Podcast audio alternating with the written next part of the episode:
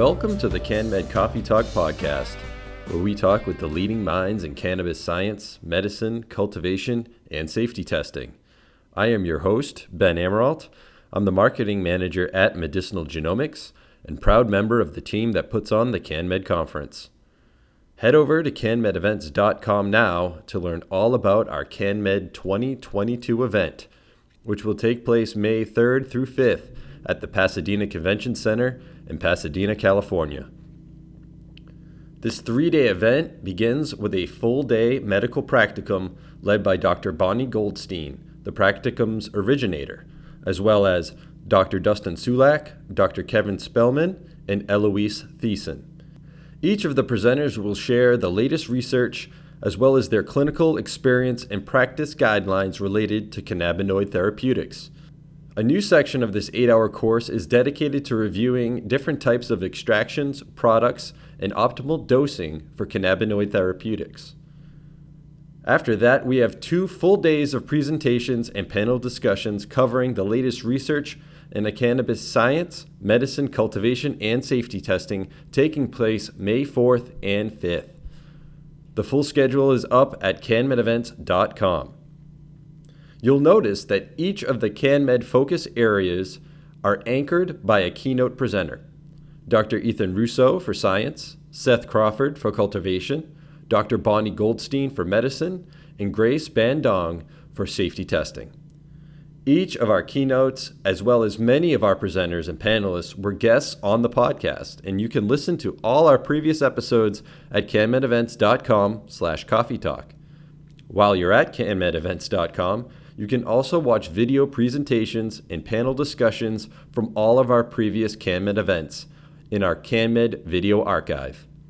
Presentations include CanMed 2022 keynotes Dr. Russo, Seth Crawford, and Dr. Goldstein, as well as Professor Raphael Mechoulam, David Meiri, Markus Roggen, Zamir Punja, Staci Gruber, and many, many more.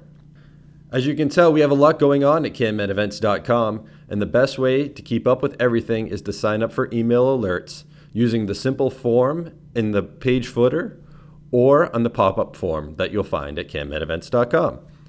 You can also follow us on Facebook, Instagram, Twitter, or LinkedIn. Just look for CanMed Events. This episode, we welcome Colin Palmer, who is the Chief Experience Officer at Vessel Life Science. Colin has been obsessed with growing cannabis since he started growing in his backyard at 15 years old. Since then, he has consulted with many cannabis companies on a variety of areas, including genetic selection, lab optimization, product development, branding, and more. Over the past several years, he has worked on bringing that experience to Vessel Life Science, which has been focused on working with several brands to bring new solventless products to market in 2022. During our conversation, we cover Colin's journey in the cannabis industry, starting with his first plants to his current projects, the education and mentorship he received from cannabis cultivation pioneers, how regulations create barriers for legacy growers to participate in the current cannabis industry how business pressures stifle innovation from commercial cultivators and encourage copycat tactics. Why THC and CBD values alone do a poor job of describing cannabis products. The fact that how and when cannabis is harvested, cured, and dried can influence taste and experience for the user. Why plant pathogens seem to be more prevalent now than ever before. How plant pathogens, especially hop latent viroid, can destroy a cultivation business. Subtle cues that hop latent viroid infected plants can show, and more. Before we get to my conversation with Colin, I'd like to thank this episode's sponsor, PhenoXpress. Pheno Express offers low cost genetic testing services to cultivation facilities. Using qPCR technology, PhenoXpress helps cultivators identify genetic traits such as plant sex, while plants are still in the seedling tray. They can also identify plant pathogens such as hop latent viroid, lettuce chlorosis virus, and powdery mildew before plants show obvious signs of infection. Contact PhenoXpress today so they can help you predict, prevent, and eliminate major crop problems before they happen. To learn more about how you can accelerate your pheno hunt with PhenoXpress, go to phenoxpress.com. That's P H E N O X P R E S S dot com. Okay, and without any further ado, please enjoy my conversation with Colin Palmer.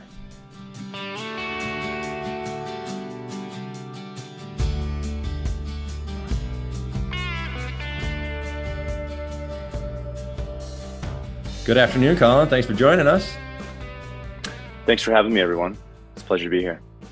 All right. Um, so I'm really excited to talk with you today because I know you have a lot of experience in a lot of different areas of cannabis cultivation, from from breeding to extraction. You can even call it from seed to sale. And I know in our email exchange before we started recording, we identified a couple different topics that we want to cover. But I thought before we get into that, a good way to get started might be it might be appropriate for you to tell the listeners a bit about yourself, how you got started in the in, how you got started in the industry, and what you're doing now. Yeah. So, thanks for having me. Um, you know, the cannabis plant has been uh, a part of my life since I've been a, a young guy, meaning a you know, uh, you know, 15, 16 years old. I started growing my first plants. Um, really uh, in an amateur sort of way, being influenced off of uh, books from Mel Frank and things that I was reading. A lot of pop culture kind of influenced me from the Grateful Dead scene to the Phish scene, um, and of course, uh, other styles of music like jazz. Um, so, you know, I got really excited about plants um, at a really young age, and cannabis was, um, to me at the time, really the ultimate plant to explore. Um, there was a lot of, uh, it was very apparent very quickly that there was a lot to this particular plant and a lot of um, lot to explore. So um, you know whether that be uh, different types of varieties or you know just the plant morphology in general was very interesting at the time, and that really you know drove me into to looking and reading and, and researching, and it, it, drove me to places like you know laughingmoon.com, which was uh, run by a Canadian group, which you know kind of formed into uh, you know, overgrow.com from the you know British Columbia Growers Association days. And there was a wealth of knowledge. There were, you know, there were people like Vic High and um, Subcool and um, Dave Watson, um, Robert Clarke, and, and several other individuals that were posting information that I could quickly grab onto and start to read and start to iterate on my own uh, version of what that was at a young age. Um, and you know, it, I, you know, immediately I've been an artist my whole life, and um, I started studying horticulture um, in a really serious way as I got into my twenties. Um, I went to school for art and design and science, um, and I studied organic chemistry during that time. Um, I went to school in New York and um, had a really big deep dive into that world of looking at, you know, just just organic chemistry in a really open-minded way and that's what led me to uh, cannabinoid extraction and really starting to learn about what that was. You know i had, I immediately started washing hash in 1999 and that was my first forte into actually extracting any type of cannabinoid from the plant um, and any type of chemical you know so to speak. So it was you know those days it was a hot wash it was you know ice and water middle of the day or mixing with a wooden spoon or a spoon and then you're drying it in these large patties, creating pretty much charas, which is a you know a, a type of hash that's a, a cured resin um, that's an air dried resin. And through that time, you know, you started you know started noticing the nuances of extraction through that that simple process, but it also got my curiosity into solvent-based extraction. So I started, you know, playing with ethanol, and as soon as the other types of extractions came around, I was naturally just interested. But circling that back into where I began and why, um, you know, it was really um, the idea of art and science merging together that really caught my attention to this. Is that, you know, plants were like art. You you grow these things and they're immediate. Art is very immediate. It's a very immediate um, function that you and reward that you you can you know give yourself and i really enjoyed that simple pleasure of that so that's where the idea of growing lots of different varieties um, at a young age came into play because it was very fascinating to see a California orange next to uh, a skunk or an NL5, you know, sitting next to a strawberry uh, cough or uh, a sour diesel, and you could see the the not only the polymorphic you know differences, but the aromatic properties and and the actual you know just the the presence of the of the plant structure itself really was immediate in terms of the reward um, that you saw and then the, the exchange of information between you know comparing and contrasting those. It was really interesting to me and it really just draw, drawn me in and or drew me into the world of just getting into reading everything that dave watson had, had you know put out and skunkman sam had put out um, uh, and diving into robert clarke's uh, literature and then going even further you know going into real um, you know l- looking at white papers that i could find um, and ultimately becoming friends with uh, you know Marcus Richardson, who's a, a, dear friend of mine and somewhat of a mentor um, at an early age of, of, of all this. Um, we were exchanging lots of information, and um, yeah, so it, it just kind of snowballed from there. But it was really the intent and the uh, the ideology that we could we could learn more about this plant, and it was immediate, and we could actually react to it.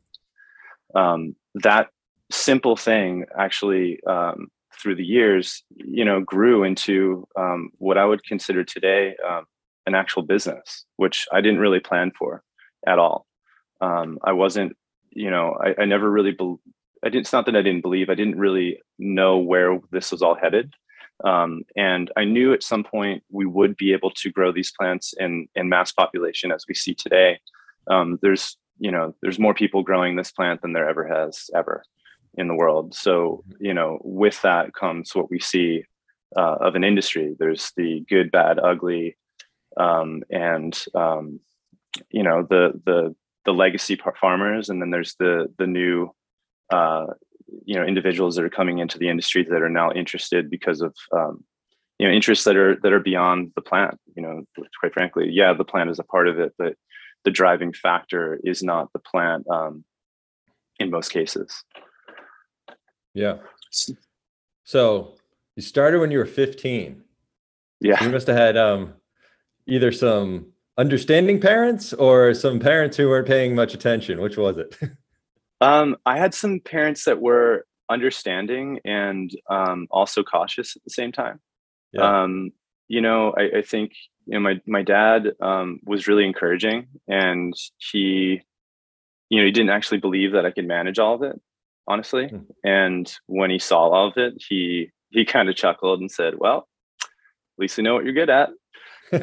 and uh, you know, you know, I I was obsessive. You know, like every day after school, straight to the patch. You know, and this is outdoor at the time. You know, the indoor was really um, difficult at the time. You know, a young guy like that, sure. you're not growing growing under lights like that. It's a you know but um, what I would say is um, it was it was uh, all I thought about, all I could think about um, every day, day in and day out. Um, that art and music were the, the, the three things for me that were just all encompassing. It's all I cared about, um, and still to this day, it's quite frankly, it's all I truly care about. Mm. And you know, it's it's interesting. You know, it, it's like music. cannabinoids are really dynamic and uh, and like harmonics you have this moment where things come together and dissipate and that's um that's cannabinoids to me in, in a in a nutshell after you've uh, combusted them you know or or you utilize them for um, for delivery so you know they have this beautiful harmonic frequency that they bring to your body and your body is able to grab onto it through endocannabinoid system which is very individual just again just like how sound travels to your to your your, your, nervous systems and the rest of your body so with that said you know I, w- I had an opportunity to build a, a company in uh, in in the you know in the state of Massachusetts. So I spent um, you know the past three four years of my life dedicating my time and um, to bringing all of the things that I've researched um, and consulted on because um, I was a consultant before I went after my, my own license. And I was working with several different outfits to optimize their workflow, um, lab workflow, their SKU creation, um, you know, their branding, their go-to-market strategies, um, how uh, a product sits in a market, and why that said SKU should be made. And these are questions and things that need answers to that um, you'd be surprised not many people have answers to them Hmm. um, in in the market today. Um, so it, it, I think there's a big big white space right now, um, and there continues to be um, because the spirit of cannabinoids is still widely under un, really understudied and un, underutilized. Um, so yes, we have products, we have we have things that we grab onto, such as TAC and you know the the, the ideology of, of terpenes in, in by volume. Um, but these are widely uh, understudied and under underutilized in terms of um, quantitative and qualitative results. You know, so w- when you look at these things, you know, we ha- we're, we're at this moment in the industry. There's a really great opportunity for innovation and um, and uh, you know expansion in the terms of of product SKUs and offering and delivery for the human. Um, we really aren't where most individuals want us, you know, believe that we are, which is really far ahead, and we have very sophisticated delivery systems. Um, you know, it's it's it's going to take some time. It's going to take the right minds to come together. Um, yes, we have a culture, but um, we don't study um, toxicology in these these environments. We we study the plant. We study um, the chemicals that grow on the plant to optimize those chemicals to to you know so we can then utilize them for extraction. But there's there's so much more to explore, and um, you know it, it's it's a it's, it's a really exciting time because I, I, think everyone um, has an opportunity to really have a voice right now, and the industry really needs um, needs innovation. Yeah, you know, we're we're I, I feel like we're kind of stuck in a vacuum in a lot of respect.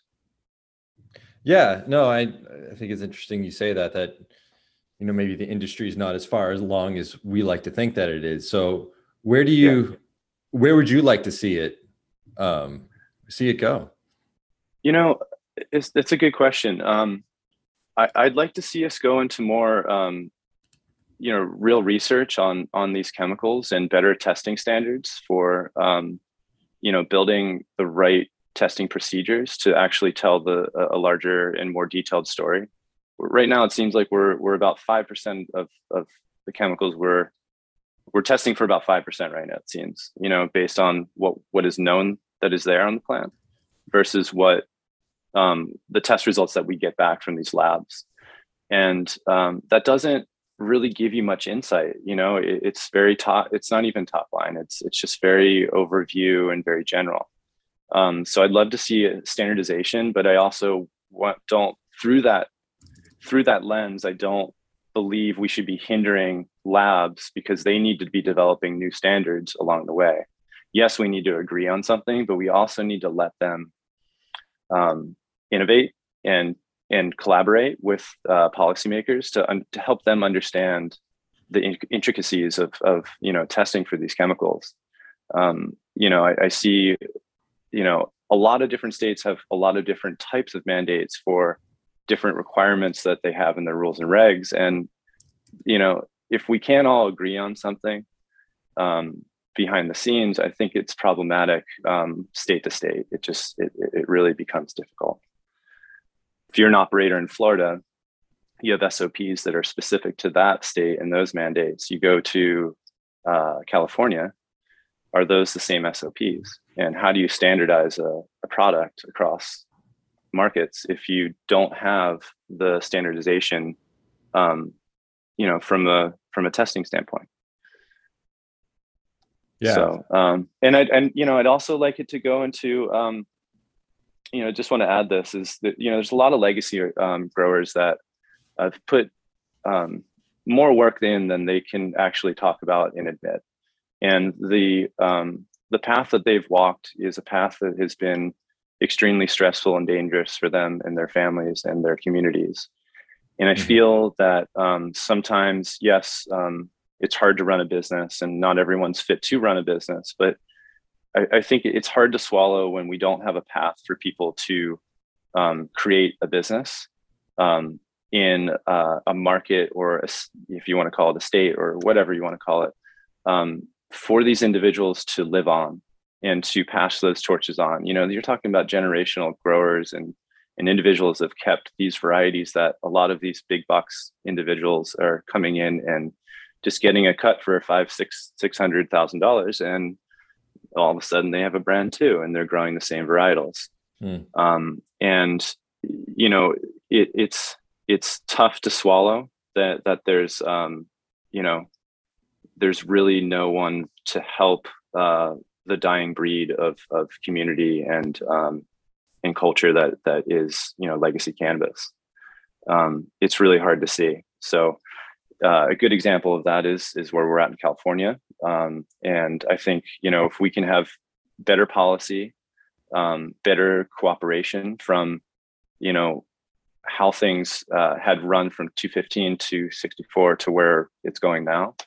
Um, I think the conversation could be steered and uh, we could have a, a, better future for a lot of these individuals that are truly, truly here for the plan, truly here for, um, you know, the best resin, the best uh, terpene this, that, that they can they can grow on the plant and the, the, the fullest expression these these specific varietals that they can get. So I'd love to see a path for everyone to participate, legacy, the corporations, the, you know, the niche, um, you know, and, and that's what I'd like to see.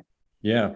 And how much of it is sort of over regulation creating barriers for some of these, like you said, legacy growers or those who don't have, you know, endless funding to sort of pay for all the necessary licenses or requirements that the regulators set forth. Like how much of that is the issue with kind of gatekeeping these folks?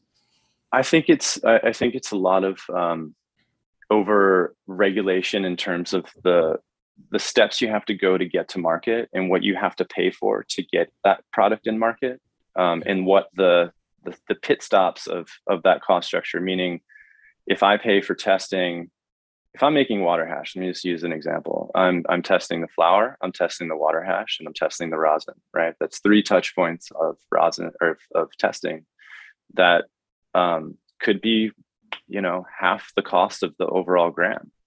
Mm. Um, and you know, if you're not doing large batches, the state mm. is going to tax you based on that number and the times that you're testing, and then it has to go to distribution, and they have to do their own right so there's there's um there's too many pit stops and um the cost to do these things amounts to you know just pricing yourself right out you know so i think that that's the biggest problem too. And also the cost of uh you know cost per gram now is you know it, it's strong in some states but really weak in others. And it's really hard when you know a farmer's been doing this for a really long time and then all of a sudden you know yeah they might be making a pound for 450 and you know but by the time they add up labor and testing costs and everything else they're more like 750 you know and that's a really difficult thing to swallow as a business that is growing and young and you know look i was young once too i i i, uh, I learned a lot about business through uh, lots of trial and error you know, and you know, I'm, I'm fortunate to have uh, come out the other end really sound and you know better for it. But um, you know, I didn't have catastrophic events happen where where everything was gone. So that's that's what I see. just the way it's evolved is there's a lot of pit stops, and then you have to deal with distribution, which is kind of its own beast in itself. And um, you know, these things need to be streamlined so individuals can get product to market where they're not taxing themselves literally out of the market. Yeah. All right. I want to switch gears a little bit and start talking about um, genetics because I know uh, you've got quite a collection of cultivars uh, or amassed one over the years, uh, including yeah. some rare genetics, some land race strains. Um, so, if you could talk about like what are some of your favorite cuts that you have or that that are out yeah. there, and maybe kind of talk about what we're seeing in the marketplace in terms of different yeah. varieties.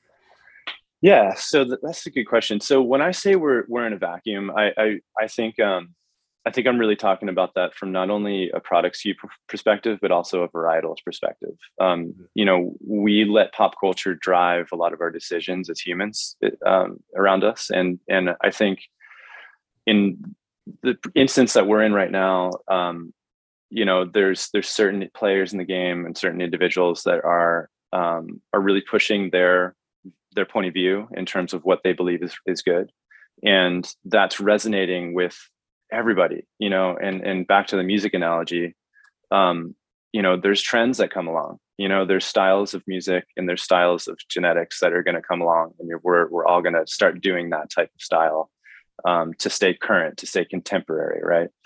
And um, you know cannabis has just like music has vintage varietals. It has classic varietals. It has the backbone and the, the, the language of in which we you know are the building blocks if, if you will of of it all you know that's the your your your NL5s and your your skunk one and um, you know your haze um, and then moving forward from your haze you have your modern haze which is the Jack Herer which has kind of been you know again that's another varietal that is in a vacuum you know it kind of those terps that terpinolene just kind of took over.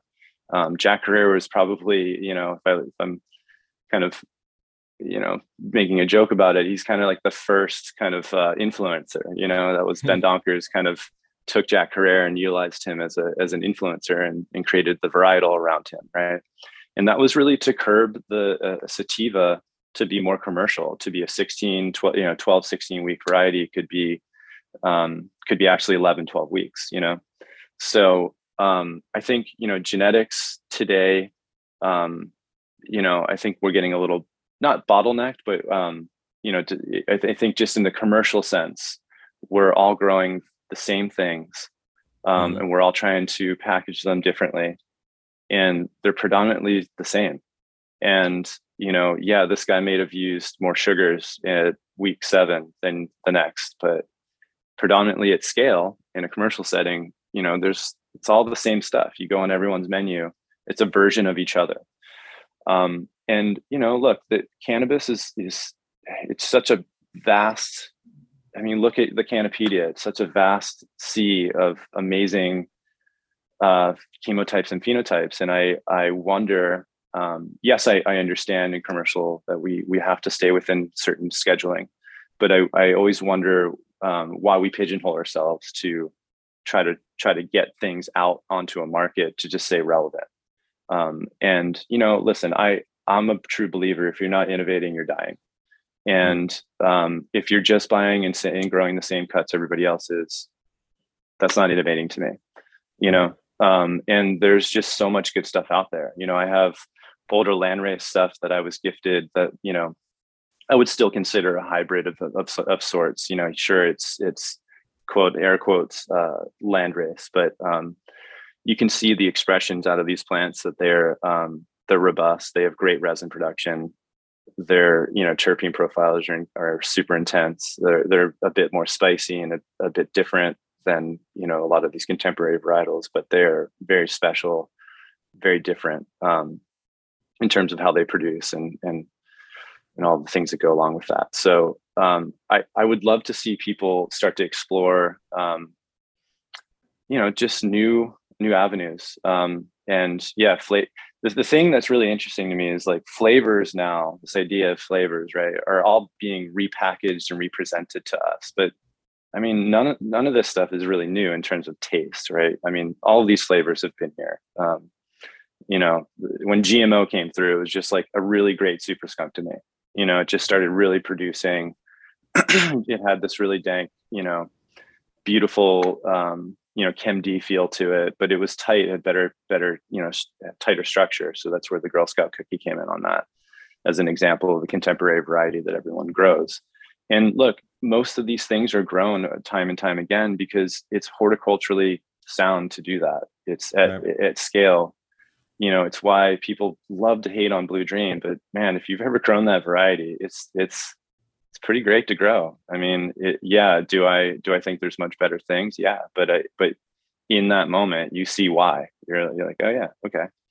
It's insane. That's a great plant. It's a grower's plant. So uh, on the flip side, OG Kush is not really a grower's plant. It's really sparse. It's really lanky. It falls over all the time. It needs lots of support. So you know, in commercial settings, those plants are hard to grow and they don't yield much. You know, so um, my point is is that uh, there's a lot to explore. Um, there's a lot of great breeders out there today that we just didn't have before. Um, you know, you could really count them on your hands for a while. You know, it was really that was it, and and beyond that was like you know, of course, you know, the common turn, a pollen checker, right? Mm-hmm. Um, but you know, let's face it, most of our contemporary and you know varietals that we have seen through the 90s were all bag seed chem chem 91 chem 4 you know chem 1 you know sour d all, all these things were not actually bred by someone intentionally. Um, they were uh, people that were good stewards of the plant. So um, with that i you know i encourage people to explore explore the bag seed that you were going to throw out. Um, grow seeds and you know be a good champion a good steward of them. Um, i'm not saying you're going to find the next Chem D but i think it's good to um, live in that world of um, i want to explore and you know in the world of discovery yeah no and it, and it sounds like from what you're saying that sort of all the overhead all the additional testing all the licenses is sort of stifling innovation, right? Because you want to grow these plants that are going to yield the most and that are proven uh, winners in retail too. Like they're gonna they're gonna sell. So right, sort of the appetite to really put yourself out there and and take a risk is not really there. Yeah, and especially when you have um, you have people to answer to, right? If you're a, let's say you're a company that has a set schedule and you only have a set amount of rooms you can only produce a set amount of pounds per month per year.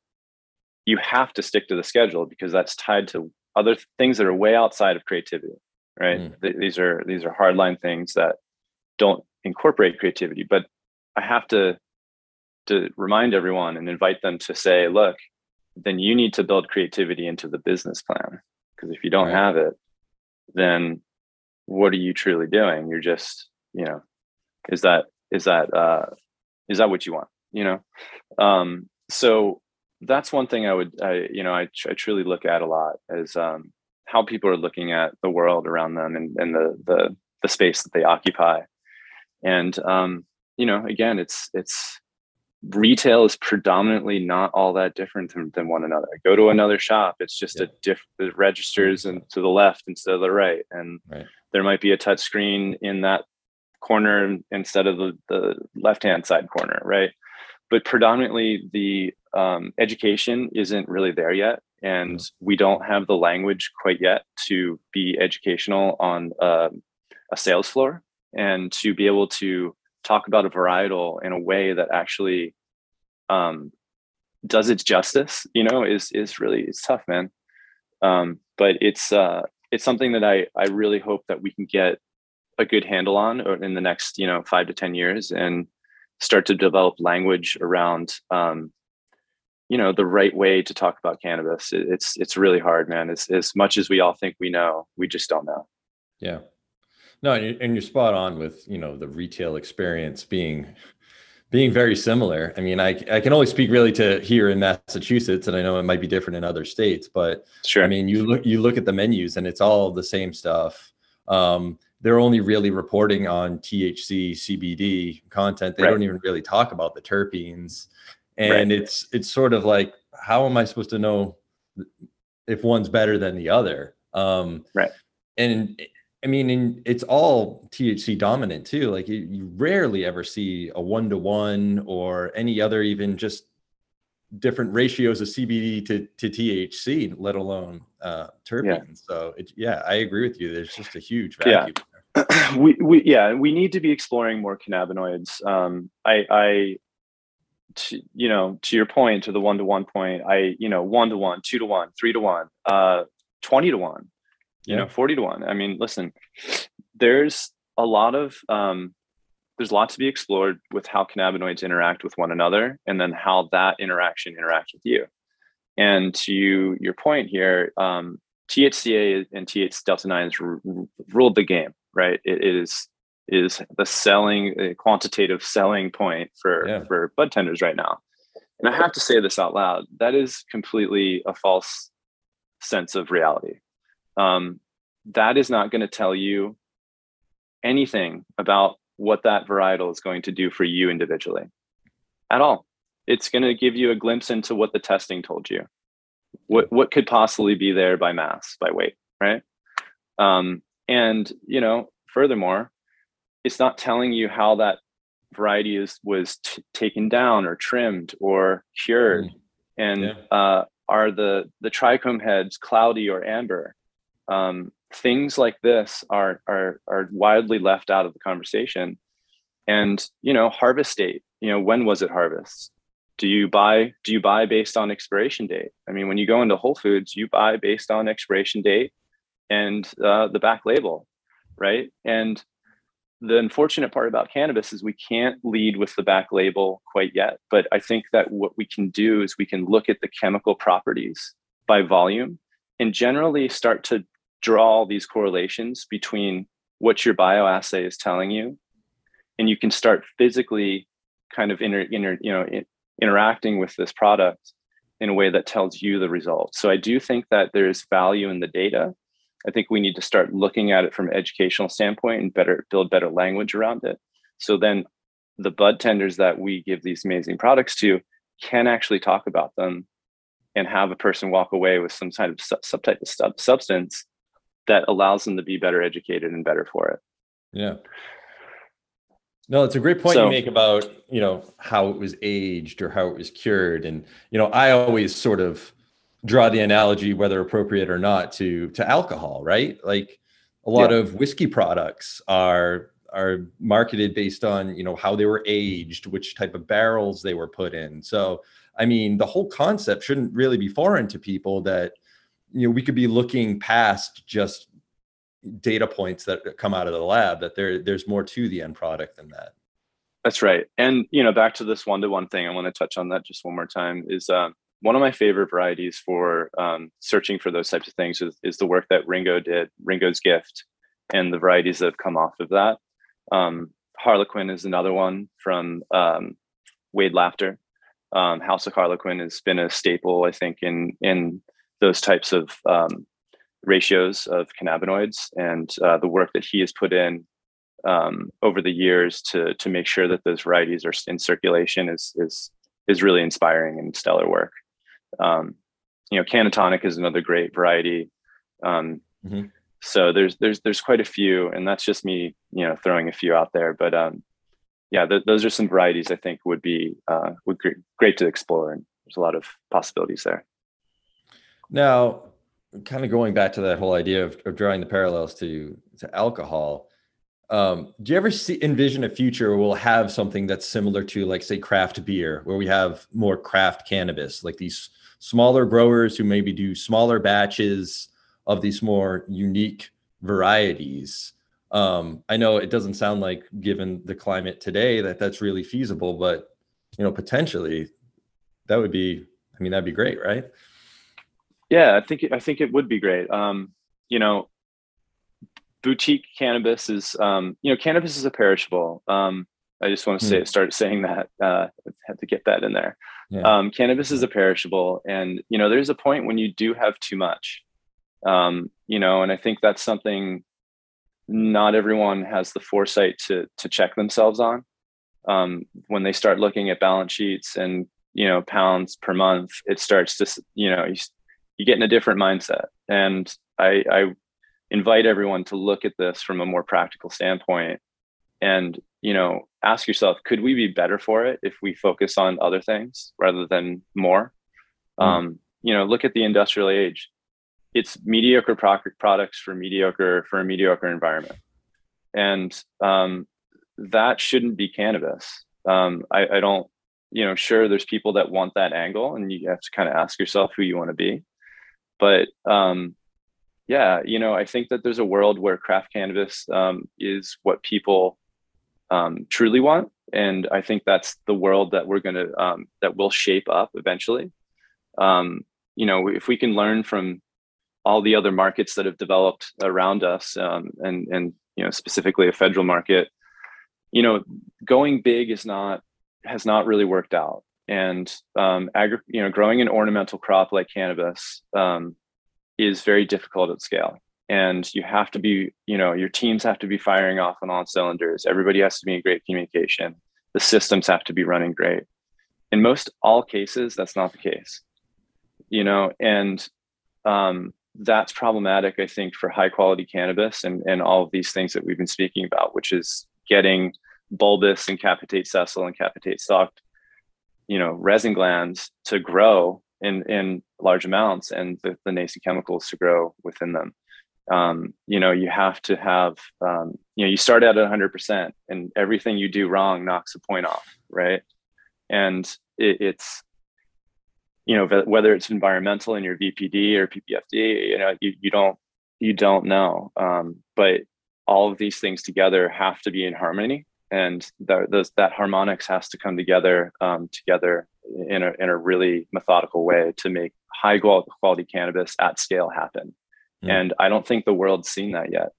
I think we've seen some pretty you know some pretty great things happen. I think the the industry is evolving in a really interesting way, but there's a lot of um, a lot of room there for improvement. And and um, I invite everyone to look at you know just because you can, should you? Yeah. No, that's a good point about you know growing at scale and kind of going back to this whole idea of you know the everyone's growing the same thing and how much of that is that because you know, if you were growing all different types of varieties, you're going to have to have them in different environments that are sort of best suited for those right. plants. And like, that's just, that's just not going to work. We're not there yet, you know, in terms of, you know, genetics, um, you know, look, we're, we're super far away from this idea of standardization and maybe there are teams that aren't sharing the information that i don't know about which is entirely possible and i always say this if you're thinking about it it's happening Mm. Um, you know, it, it, it, we have a long way to go to say that these varieties should be grown in these regions at these temperatures. Um, we've just a lot of data to collect and a lot of uh, breeding to do um, to be able to get the the genetics in a place like that. Um, but you know, I hope one day we we have some ideology um, around that. But I don't. At, at the same time, I want to say this as well. Is like I don't in this in the pursuit of standardization, let's not lose sight of creativity and the fact that F1s and um, the idea of of not leaving an F1 is um, is exciting. Now, I think that the industry has pigeonholed itself to not go past F1 because people are just moving on too quick, right? But to standard, you know, stabilize something, to have something that's truly unique and uniform, I think, um, you know, we have we're a long ways away from that.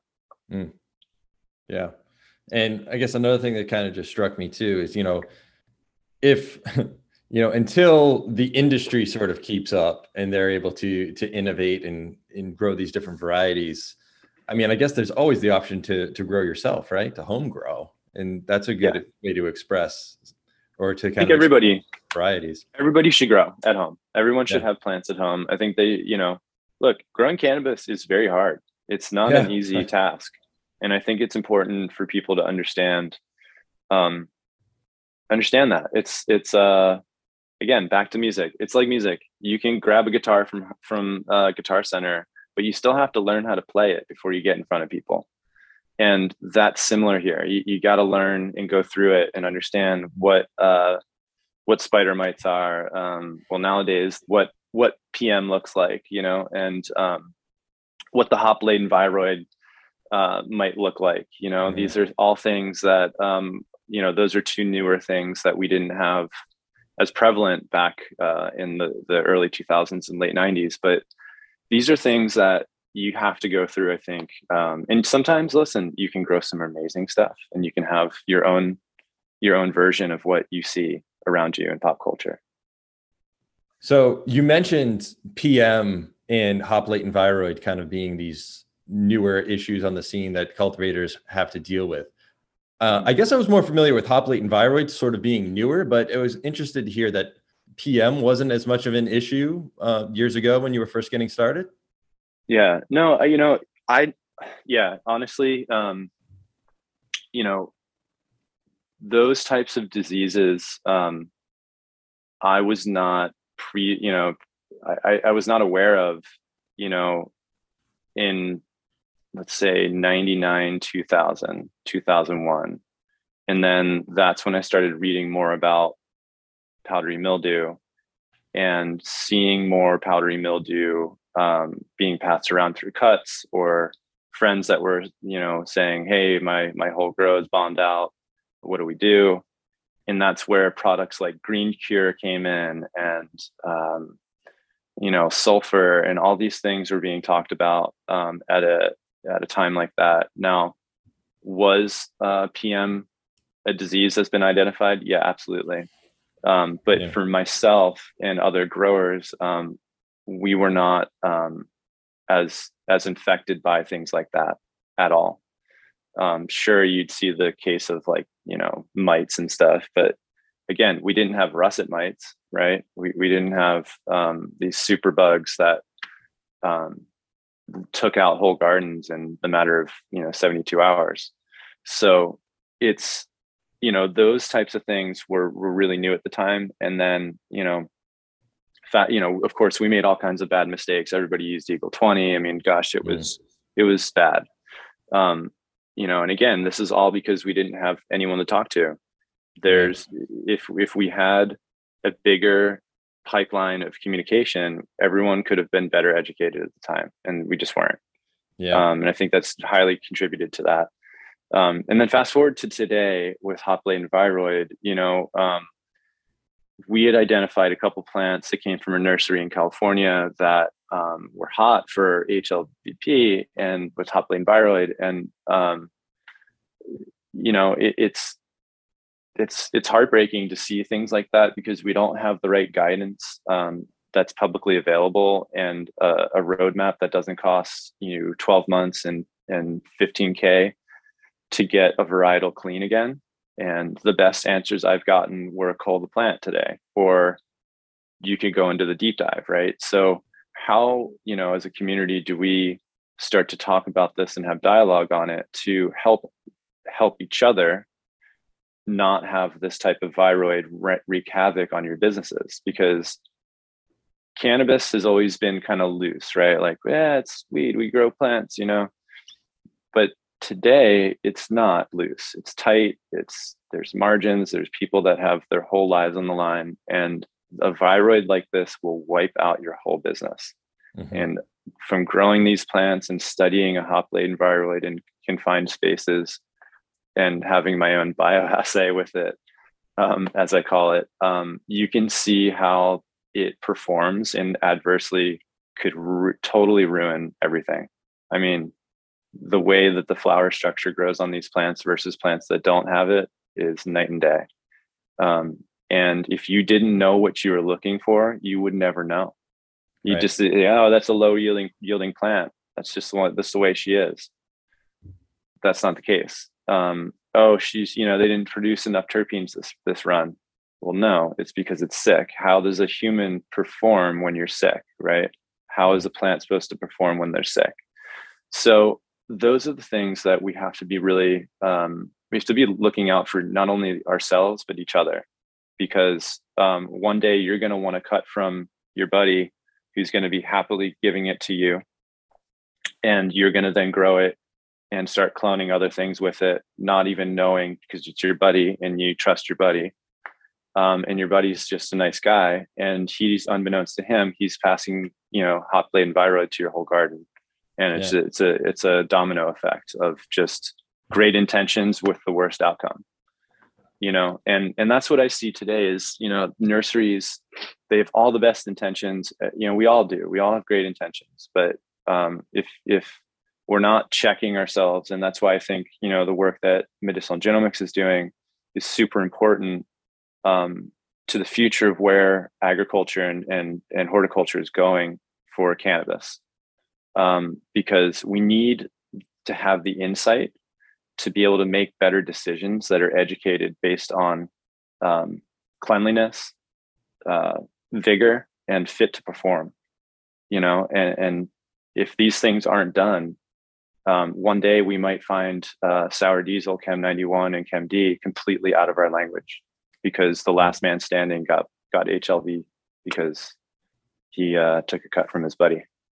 Wow. Yeah, I mean, and that is sort of the most, at least in my mind, the most kind of insidious thing about it is that it's so, like you said, unless you knew what you were looking for, you wouldn't you wouldn't know you even had it. I mean, right. things like PM, um, it's pretty obvious. You know, you have white splotches all over your plant, like, oh, I got PM. But and viroid, it's a lot harder to identify. Yeah, it's impo- It's not impossible, but it's it's um from a visual standpoint, there are cues that I've been learning that the plant will give you, like like your stems will just snap, like clean, like surgical clean, boom, snap right in half. Um, it's like cucumber almost. It's like a cucumber snap. So you, you start to pick up on these these these cues that um, sick plant sick, a sick plant will give you. But um, again, there's no real literature that will say that it's definitively can be eradicated from the plant quite yet. There's there's some, and if someone does out there on this on that's a listener under know a way, please reach out and um, we'd love I'd love to speak with you on, on to how you're approaching um, you know you know eradication um, because you know most of the things we see are you know therapies and, different you know TC and meristem um, you know paths to to do it. However, there's been no definitive evidence that it doesn't come back. yeah. And this is probably a dumb question, but I'm going to ask it anyway. Um, I, I, I read that it's not common for HLVD to be passed through seeds. So what about sort of selfing a sick plant and trying to grow from those seeds? Um, you know, I think there's, I think, I think that needs to be studied more. Um, you know, I, I, I've, I've heard that you know five percent of the seed could be infected. Right. Um, you know, I, it's really who knows. I, I think that's that's the the larger, honest answer there but um, I think that larger populations and studies, larger studies need to be done to better identify what um, is being passed on. And, you know, again, it, it, needs a host, right? So how is the seed going to be a host? Um, you know, so there, there's a lot to, to learn, but uh, I think that, you know, if th- that's a really good point. You know, I, am not sure if an S1 would do the trick. Um, but I think it's something that you know again we need we need more long-term studies. We need some uh, we need to really understand it. Yeah absolutely. I mean it's a lot of work to be done on that front. All right um, i definitely do want to be mindful of your time colin and thanks so much for taking the time. But before i let you yeah. go i wanted to give you a chance to plug any website social media any way people can get in touch with you or or follow what you're doing. Yeah sure um, so you can you can follow me on Vessel Life Science uh, on Instagram and uh, vessellifescience.com. Um, we uh, are a we are extractionists. We're cultivators, and um, we are building uh, different SKU offerings and different brands in the marketplace through the country.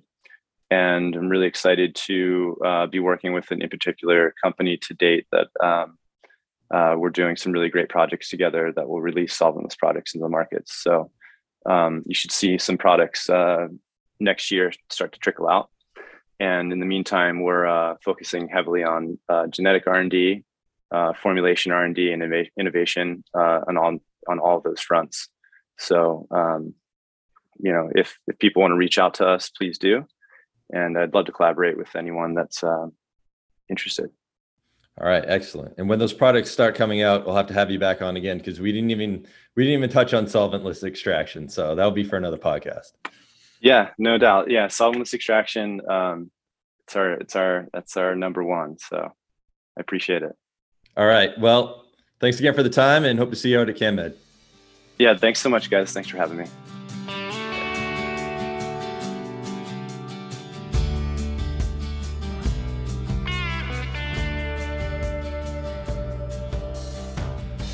I hope you enjoyed my conversation with Colin Palmer. Check out the links in the show description to learn more about the topics we discussed, and thanks again to our sponsor, PhenoXpress. Our next episode will drop November 10th, that's two weeks from today. In the meantime, please do check out canmedevents.com to view the CanMed 2022 schedule, explore the CanMed archive, listen to previous podcast episodes, and sign up for email alerts. If social media is more your thing, you can stay connected with us on Instagram, Twitter, LinkedIn, and Facebook. Speaking of Facebook, check out the CanMed Community Facebook group. It's a great way to connect with fellow attendees and presenters in between events.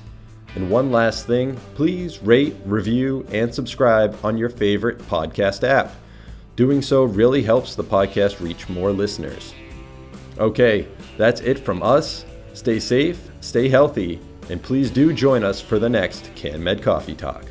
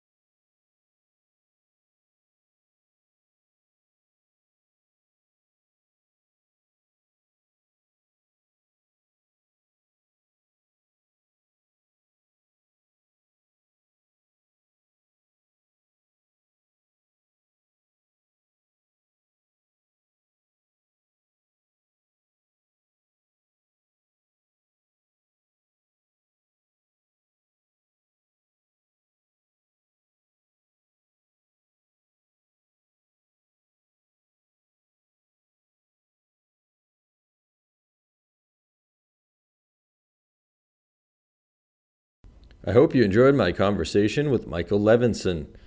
Check out the links in the show description to learn more about the topics we discussed, and thanks again to our sponsor, the Cannabis Center of Excellence.